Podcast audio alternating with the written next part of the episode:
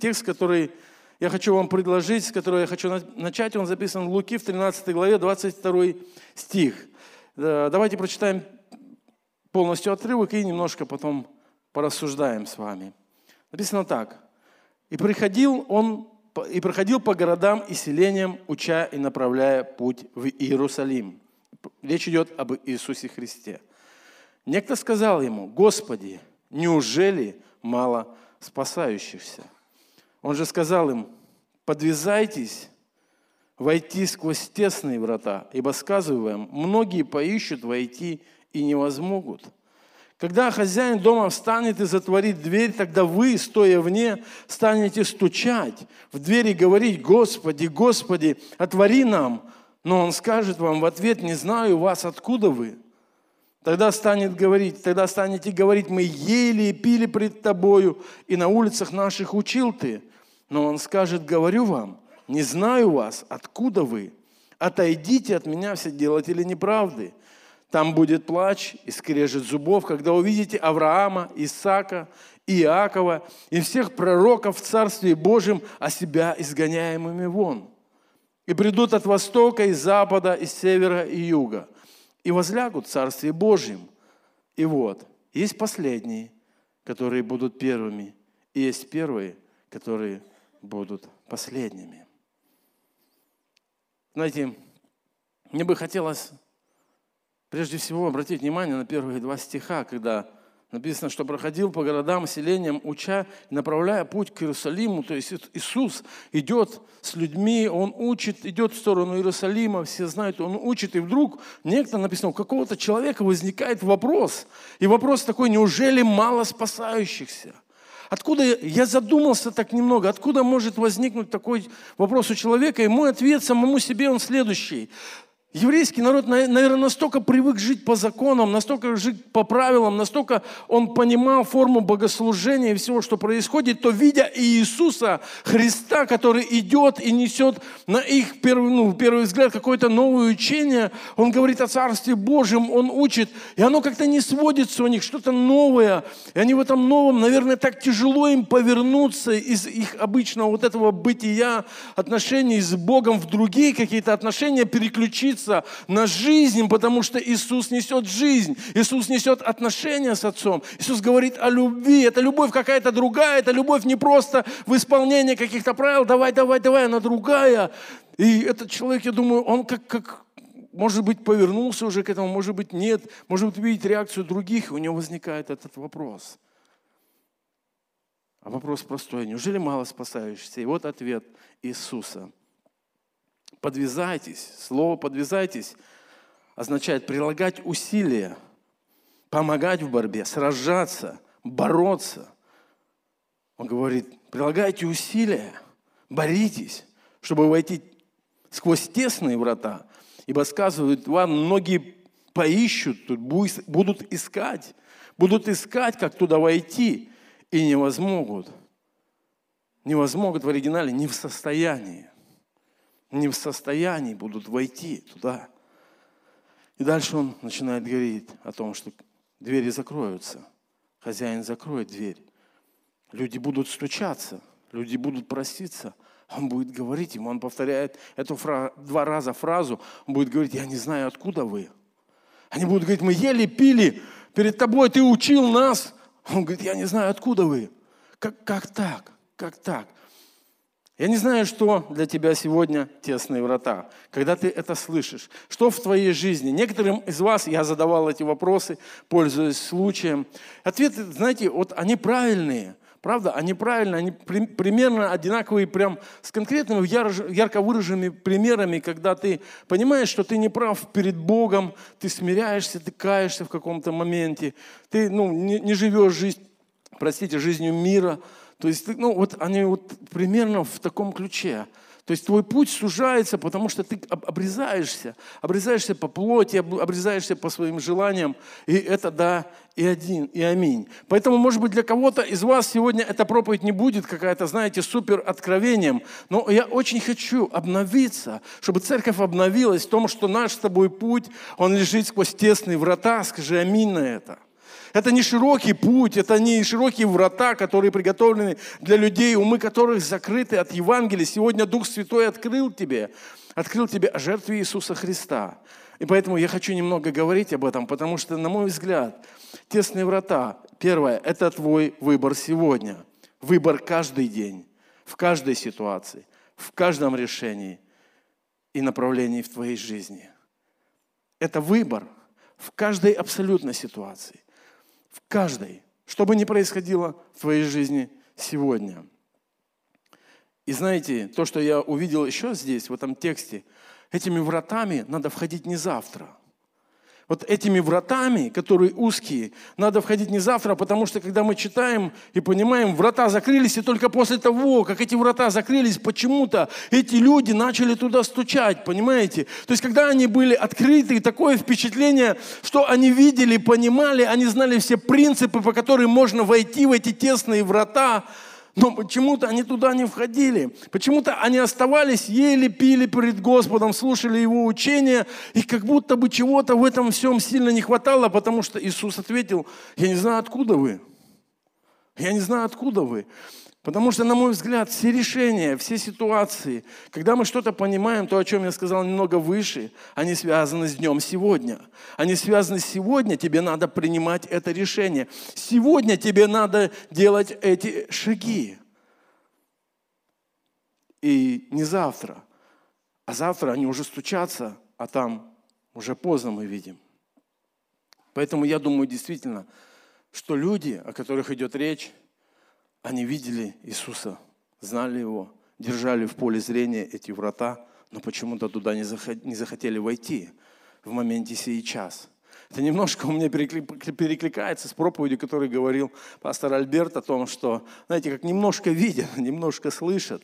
Как бы вот я вижу, все нормально, я держу под контролем, да, я, я не пропущу этот момент.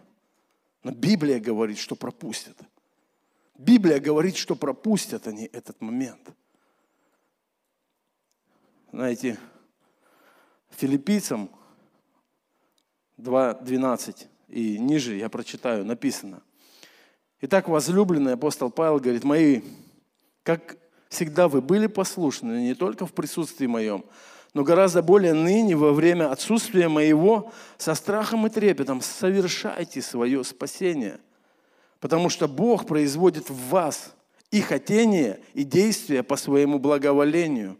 Все делайте без ропота и сомнения, чтобы вам быть неукоризненными и чистыми, чадами Божьими, непорочными среди строптивого и развращенного рода, в котором вы, скажи, ты, поверни соседу, ты, скажи, ты сияешь, как светило в мире – содержа слово жизни к похвале моей в день Христов, что я нечетно подвязался, нечетно трудился.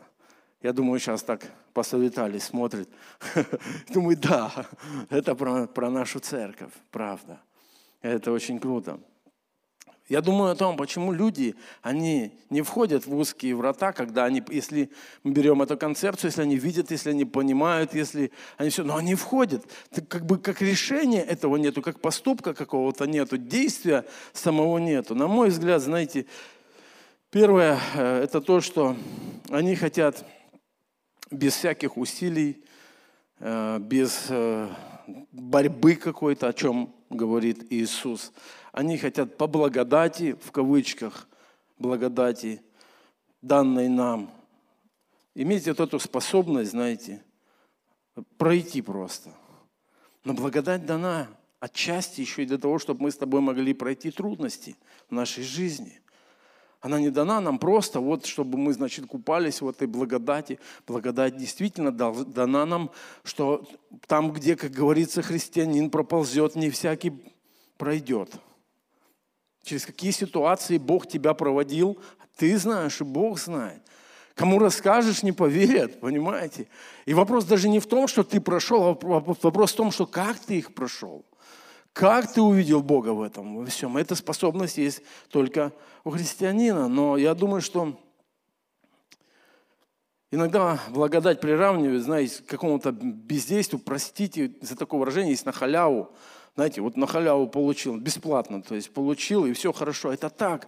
Мы действительно прощение получаем даром. Иисус это так и сделал. Но если ты на следующий же день не восхищен был Господом, то у тебя есть процесс и путь, который впереди, где тебе нужно бороться и стараться, бороться против своей похоти, бороться против своей гордости – бороться против разных желаний, ну, простите, как есть. Но это, это реальность просто жизни христианина. Тебе нужна здесь благодать, чтобы это пройти. Но я правда встречал таких людей, я слышал такие учения, которые считают, что если они один раз когда-то прочитали молитву покаяния, вот один раз, они автоматически все, попали в Царство Божие, и дальше на жизненном пути особых усилий уже прилагать не надо, Бог все сделает. Знаете, такое впечатление, что они как бы говорят так, ну, мы обречены на спасение, знаете, то есть, ну, обречены, все, то есть, как бы уже, ну, покаялся, что Бог спас, что сделаешь?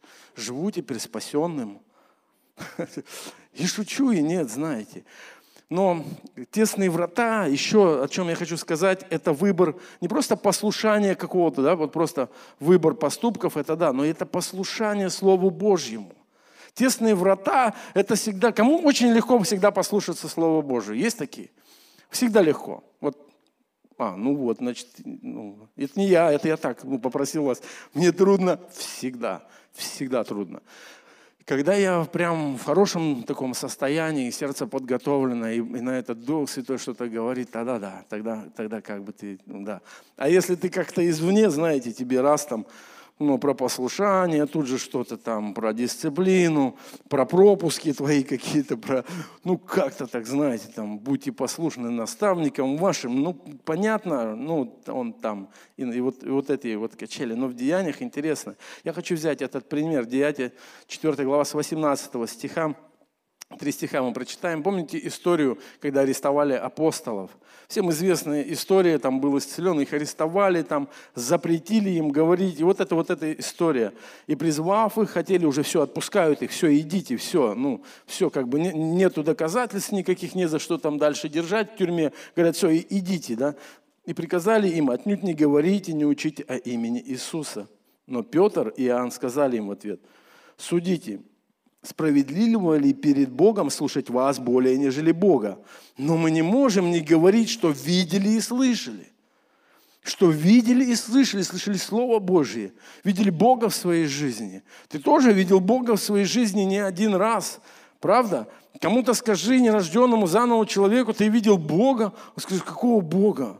Пойдите на улицу, скажите кому-нибудь, ты видел Бога? Спросите, вот Максим евангелизирует в анкету, внесите вопрос. Ты Бога видел? Написано, Бога не видел никто никогда, но в нашем обиходе христианском, в нашем лексиконе мы употребляем это слово. Я Бога в этом увидел. Кто, кто понимает, о чем я говорю? Понимаете? И слышим, правда, что Бог тебе прямо с неба сказал там, ну, то же самое на улице там вопросик помечаешь, запишите ты, что тебе Бог сказал последние два дня – ну, представляете, анкетка на улице. Но в церкви это настолько естественно. Это мой вопрос всегда к некоторым и молодым людям. Чем живешь? И я не подразумеваю, какую кашу он ел с утра. Я подразумеваю, какое Слово Божье живет в нем. Чем он движим сегодня.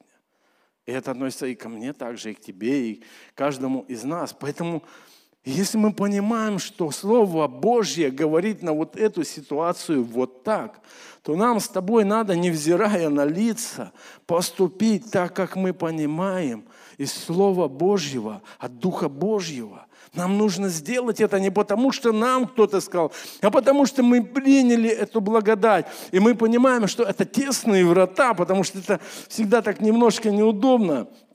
Часто в жизни нашей возникают такие ситуации, когда мы понимаем, что говорит Слово Божие, а поступаем по-другому. У меня есть короткий пример моего юного-юного христианства. Когда я только уверовал, только родился заново, я так хотел жить сильно-сильно, сильнее, наверное, даже, Господи, прости, чем сейчас. Знаете, ну, такая правда, честность, знаете, вот такая, такая буквоедство, такое, все, как Иисус сказал. Но это классное время, это первая любовь, это, Господи, помоги к ней всегда возвращаться. И я помню, там, значит, Плотникова ремонтировали кран, я пришел, э, купил шланг, ну, знаете, шланг такой, просто там вот к крану прикручивается, гибкий, гибкая проводка называется. Вспомнил. И все, он мне копию чека, потому что я же и отчеты веду сам себе, ну вот веду их там, отчитываюсь, никто не следит, но я веду, я там, чтобы подотчетно все было правильно. И он копию чека мне выписал, там что-то какая-то сумма, пускай 80 рублей. Я прихожу, он не подходит. Короткий. Я бегу обратно к нему. Я говорю, мне, говорю, длиннее надо. Он стоит 100 рублей. Он дает 100 рублей. Я ему копию чека даю, я говорю, «А, поменяйте мне копию чека. Он говорит, зачем? я говорю, он 100 рублей стоит, а этот 80. Мне в отчет надо. Он говорит, ну и классно. 80 в отчет. 20. Я говорю, ты не понял. Мне надо, ну, чтобы все правильно было. И мы говорили, и сегодня есть отношения с этим человеком. То есть он не пришел к Господу, но он сразу открытый. Замыкание. То есть что за тип вообще появился здесь, в Плотниково, в деревне, понимаете, ходит. То есть, понимаете, настолько хочется, не пожелая исполнить. Не надо оно мне. Настолько вот это вот, это вот тяга, тяга к Богу. Господи, угодите, вот эта тяга. Слово Божье. Что Слово Божье на это говорит? А что на это? Не растерять бы, да, церковь? Нам бы не растерять, нам бы хранить. И я думаю, это тесные врата. Когда мы слышим Слово Божье и исполняем его, мы входим в узкие врата. Также тесные врата, я считаю, это жить среди народа Божьего. Аллилуйя! Жить среди народа Божьего, жить в Его церкви полноценной жизнью. Понимаете? И у меня есть пример, это пример с Моисея. Я в этой истории все вот призвал, все там нахожусь, нахожусь. Про Моисея в Евреях вообще написано в главе 11, это главы мужей, мужей веры. Э, написано так. «Верую Моисей», 11 глава, 24 стих и ниже. «Верую Моисей, придя в возраст, отказался называться сыном дочери фараоновой и лучше захотел страдать с народом Божьим, нежели иметь временное греховное наслаждение. И поношение Христова, почем большим для себя богатством, нежели египетские сокровища, ибо он взирал на воздаяние». Знаешь, Моисей сделал этот выбор, кто не знает эту историю. Это был сын евреев, которого должны были убить. Его взяла дочь фараона, там чудесная история. Он воспитывался до 40 лет. Он, он все науки, знания, он, он там около фараона, как сын фараона, столько власти, денег, всего. А он ничего не может сделать. Его тянет народу Божий, которые рабы в этом Египте. И он там убивает египтянина вообще. И он убегает, и потом Бог призывает его, он выводит целый народ из рабства египетского. Сегодня это прообраз выхода нашего, нашего из нашей греховной жизни. И Моисей написано верою – верою. Представляете, это, это так просто читается, это так просто понимается. Но подумай сегодня твое состояние и твое положение. Конечно, может кто-то сказать, да я бы с радостью бы вообще там все. А кто-то и нет, понимаешь? А у кого-то сегодня есть положение, а у кого-то сегодня есть состояние, а у кого-то сегодня есть финансы и есть возможности. И вот вопрос. Сегодня утром ты здесь. Аллилуйя! Понимаешь, ты выбрал быть с народом Божьим, и это выбор, который ты делаешь каждый день. Но выбор находиться с народом Божьим, в моем понимании, это не только воскресное собрание, это не только домашняя группа, это жизнь церкви. Эта тема огромная, она просто, наверное, необъемная. Сегодня не смогу ее все раскрыть, но этот выбор, понимаете, этот выбор – чтобы построить свое даже то же расписание, чтобы оказаться здесь. Он зависит от тебя. Очень просто сказать, что у меня смена. Очень просто сказать, у меня дела воскресные. Еще что-то, еще что-то. Ну, и оно все так. Знаете, оно все не грех. Только вот вопрос. А если тебе перед Богом встать и сказать самому себе, все ли я сделал, чтобы мне быть с народом Божьим? Прилагаю ли я усилия – Выстраиваю ли я свое расписание так? Интересно ли мне вообще, что делает сегодня церковь? И какую цену ты готов платить, чтобы быть с народом Божьим? Моисей заплатил огромную цену. Он оставил свое египетское богатство, все вообще, власть, позицию, и он назван мужем веры. У меня нету ярких примеров, и не хотелось бы их давать, но вот у меня пример, а, моя Наташа, например. Она работает, там не попадает, бывает на воскресное по суткам, аптека, жесткое расписание и так далее. Но у нее есть месяц, в этом месяце у нее пятидневка. Я с ней не говорил ни разу ни о чем. Она приходит мне и говорит, хорошо, аллилуйя. Я говорю, что? А я договорилась, чтобы у меня воскресенье и понедельник были выходные. Понимаете? То есть, ну, как, как бы вот в этом, вот эта ценность, она, она просто есть быть народом Божьим. А что там? А что там? Твой муж приходит, если тебя не было, спрашиваешь ли ты, что происходило на собрании? Интересно ли тебе в действительности что делала церковь.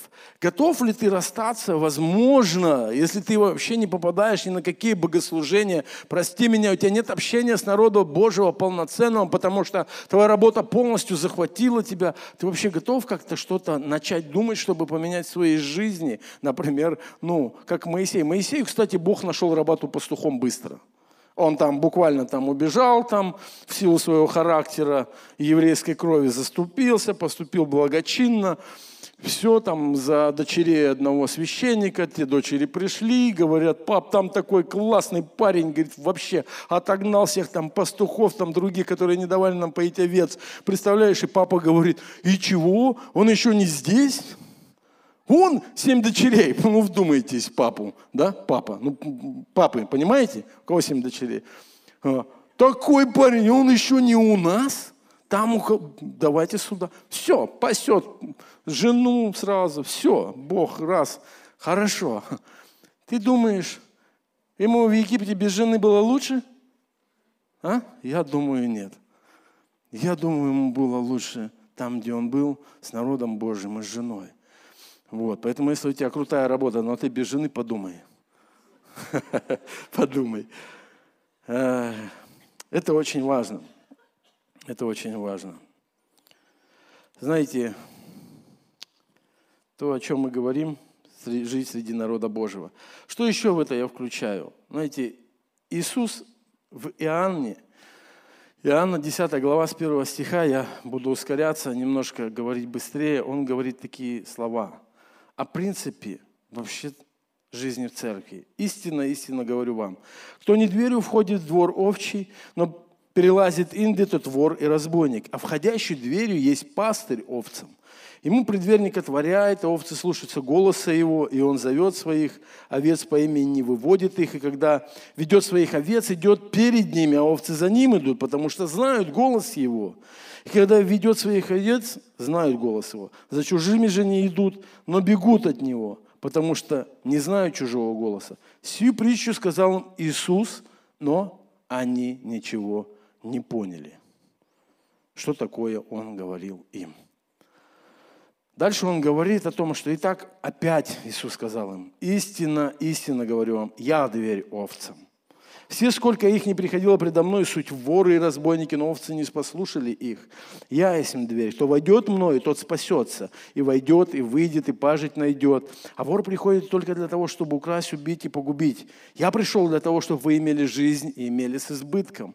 Знаете, он говорит о том, начиная эту притчу, он говорит, кто не входит в дверь, а перелазит не тот вор и разбойник. Потом он, он объясняет, а кто ходит в дверь, тот пастор. И он говорит, дверь это я, я это дверь. Я свою церковь созидаю. У меня есть пастыря в этой церкви. Пастыря в церкви, не где-то, не, не просто там какие-то супердуховные, простите, гуру. Мои пастыря, которые, которых я знаю, которые мной входят. И люди, которые слышат, они идут, и они пажить находят. Написано, они ничего не поняли. Они ничего не поняли из этой притчи. Они как-то не понимают. У меня такое впечатление, что сегодня некоторые христиане тоже этого не понимают. Правда. Им, ну, им говоришь, вот пастор в правильном положении перед Богом, Богом поставленный там, значит, в церкви, он заботится, он все нормально, он пасет овец. Ну да, да, но только, знаете, они водимы разными голосами, эти люди, правда. В разных группах состоят, разных проповедников слушают, поступают потому, как говорят эти проповедники. И я сейчас ни в коем случае не говорю, что интернет зло, что нету э, других пастырей или других служителей здравых с нормальным учением или со Словом Божьим. Я вообще не об этом говорю. Знаете, о чем я говорю? Я хочу сказать, а ты, если слушаешь и делаешь так, ты делишься со своим лидером об этом, какую пищу ты кушаешь? То есть вот об этом я говорю. То есть ты, ты преломляешь, почему ты так поступаешь. Вообще, ты, вообще ты, ты считаешь нужным это делать? Или в принципе для тебя это сегодня уже не, на, не важно, ты так, ну как бы самодостаточный, все в порядке. Потому что если это так, то я думаю, что это проблема, действительно. И это не узкие врата, а это как раз наоборот. Ты не сужаешься. Ты по каким-то своим причинам, которые есть у тебя внутри, этого не делаешь. И это неправильно. И это ты не с народом Божьим. Это ты сам по себе, свой собственный, как в том Простоквашино. Иисус учредил один институт на земле. Кто скажет, какой? Аминь. Светлана, церковь, аллилуйя! Это институт Божий на земле. Это его тело, это его семья. И знаете, сегодня действительно так много вот, понимаете, он говорит, я дверь. Иисус говорит, я дверь. Я дверь. Мои пастыря, они входят мною. Кто вне, то воры и разбойники. Сегодня знаете, сколько на самом деле разных звезд духовных пытаются стать этими дверьми в жизни христиан просто вместо Христа. Какие они помазанные, какие у них суперучения, какие у них там еще суперисцеления. Начинаешь узнавать, какой он по местной церкви, кто его пастырь. Ну, погуглите. Только это обычно никому не интересно даже, потому что там же другое интересно. Там же на струнах души брынь, брынь, брынь, понимаете? То есть там же так хочется того, что я давно хотел. И там нету обрезания по духу, если вы понимаете, о чем я говорю. Там этого просто нету. А Иисус, Он всегда созидает церковь. Знаете почему? Духовный рост человека может происходить только в поместной церкви. Кто скажет аминь? Только в поместной церкви, когда работают все дары вокруг тебя, когда ты просматриваемый, когда в твою жизнь говорят, а ты разрешаешь говорить свою жизнь. И апостол Павел во 2 Коринфянам 10 главе, 4 стих, ниже 5, он говорит, оружие наше, обращаясь к церкви, оружие наше воинствование нашего не плотские, но сильные Богом на разрушение твердынь имени сопровергаем замыслы и всякое превозношение, восстающих против познания Божия, и пленяем всякое помышление в послушании Христу, и готовы наказать всякое непослушание – когда ваше послушание исполнится.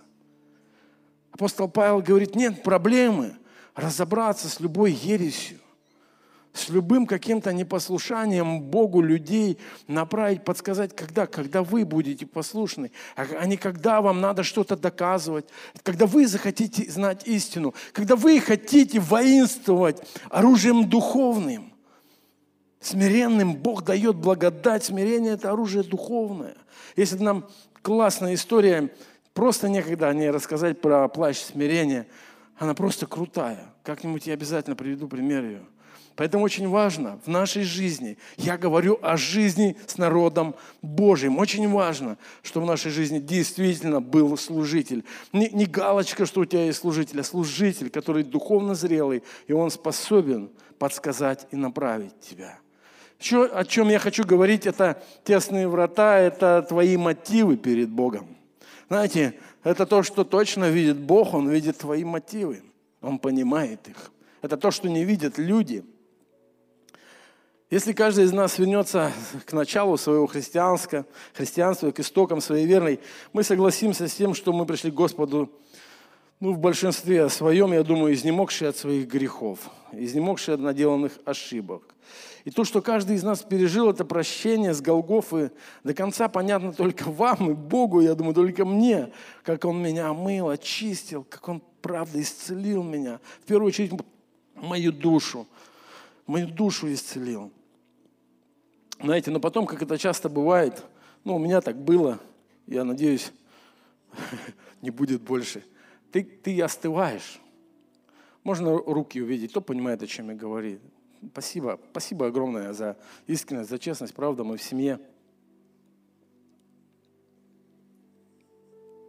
И ты остываешь. И ты вроде и понимаешь, ты вроде и хочешь в эти тесные врата войти, а, а по факту, простите, ну как бы стоишь перед Иисусом, ешь, пьешь, ну, слушаешь его учения, а входить не входишь. И я думаю, что почему так? Почему? Почему людей начинают такие вопросы вставать? Проповеди какие-то не такие. Что вот совесть мою трогаете? Что вам надо от меня? Что вы пристали ко мне? Ему звонишь, хочешь помочь, искренне беспокоишься перед Богом. Что с тобой? Как ты? Чего вы пристали? Да нормально у меня все. И я думаю, что нас в таком случае может вернуть к свежести и побудить действию реально наш мотив. И он есть у каждого из нас. Это любовь к Иисусу. Это любовь к Иисусу. Помните, потрясающее общение Иисуса, воскресшего с Петром, когда он ходит, он задает ему эти вопросы. Любишь ли ты меня? Три раза. Любишь ли ты меня?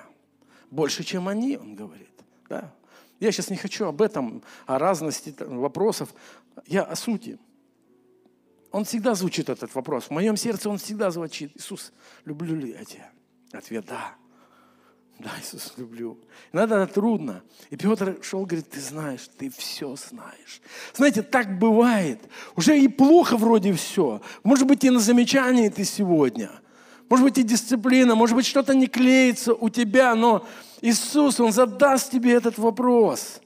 И я думаю, что нету человека, который глубоко внутри, несмотря на все, что говорит его сознание, логика, еще что-то, он бы не сказал о том, ты все знаешь, как я запутался, где я, сколько всего произошло, но я люблю тебя.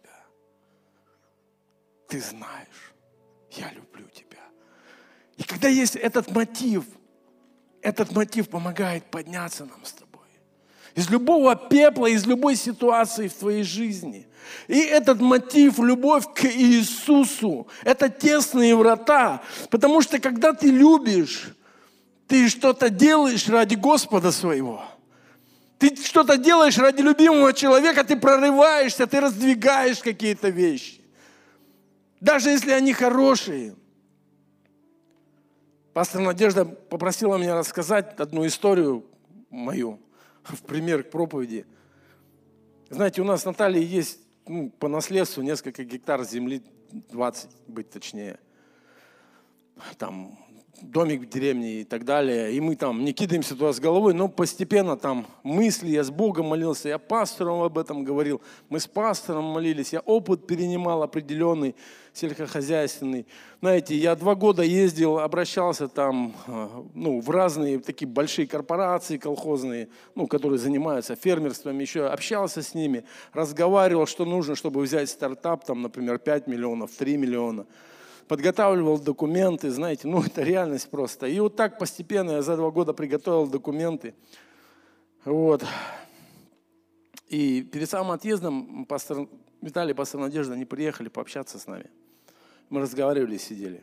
Он говорит, как твои дела? Ну, я рассказываю, как все в служении, а правый берег, ну, вот только вот читаю, ну, принял, только начал вникать, еще особо, ну, и сегодня я еще не овладел, если честно, своей ответственностью. Я на пути, поэтому понимаете, прощайте меня, пока дойду до, до всех, я думаю. Понимаете, то есть, ну, и, и все хорошо вроде. И я ему рассказываю, моя жена сидит, Надежда сидит, я рассказываю, вот такая кипа бумаг у меня – я говорю, я захвачен этой идеей, потому что у меня мысли. Может быть, какая-нибудь семья – это мое сердце. Может быть, какая-нибудь семья восстановится, знаете, после там такой жизни, где нет ничего. Они вдруг хотят заниматься этим. Нет проблем. То есть я, я просто, нет проблем, пусть занимаются, там, может, домашняя группа. У меня, у меня свои вот эти мечты, свои, они добрые, нормальные, хорошие. У меня собраны документы, мне ехать через неделю подавать их подавать. Все, я настроен, я везде все проверил. И я рассказываю об этом как об успехе. Пастор в это время засыпает от усталости. Он, он меня слышит в полухо, Надежда бодрствует. И Наташа моя сидит. И они начинают мне говорить, что подожди, давай не сейчас. Я вообще не понимаю, почему не сейчас. Я вообще не понимаю, правда. У меня, у меня все троит, простите. Я внутри мы же молились, мы же договаривались, два года процессов. Я же, я же не за углом что-то делал, это все. Это ж, ну, оно на виду, я полностью был открыт. Есть братья в церкви, которые знают, мои вообще все знают там в Плотниково. Молились столько молитв, столько всего. И вот вроде как оно, знаете, ну вот-вот. Он говорит, мысль, ты не охватишь церковь. Ты, ты будешь не способен, ты порвешься. Он мне пытался сказать о дороге, сколько туда ехать, еще о чем-то. Я сижу, я не слышу, честно, я не слышу. У меня внутри нет. Мне, мне, это не помешает вести церковь. Почему? Нет. То есть кто сказал, что так именно будет и так далее и тому подобное. Куча вопросов. Моя жена, может же, сидит, смотрит на меня. Я думаю, хоть бы что, поддержку, знаете. Ну, столько, мы же денег туда, ну, простите меня, тоже, знаете, там и документы, я и в Смоленск ездил, поднимал архивы там. Моя жена говорит, ты можешь просто сказать «да» и не делать этого пока. И знаете, я, я остановился. И вот внутри вот это состояние, правда, круто, кайф. Я говорю, могу, реально могу. Вообще просто. Тело Божье, почему нет? Давай. Хорошо сказал. Не буду. И все. Знаете почему? Да я Господа люблю. Ну реально. Ну и не было этого ничего. И что? Что-то будет в моей жизни, что-то не будет его. Я Господа люблю. Я Господу служить хочу. Я вас люблю. Понимаете? Я Царство Божие хочу строить. Я людей с вами спасать хочу. Я видеть славу Божью хочу во всем. Поэтому пусть Бог благословит каждого из нас. Давайте мы увидим в нашей жизни, что делает Иисус. Он предлагает тебе сегодня войти этими тесными вратами. Что для этого надо? Да просто делать выбор сегодня. Делать все в своей жизни, имея мотив любовью к Богу, исходя из этого мотива, просто делать все, что есть в твоей жизни. Поступать во всем по Слову Божьему. И жить среди народа Божьего.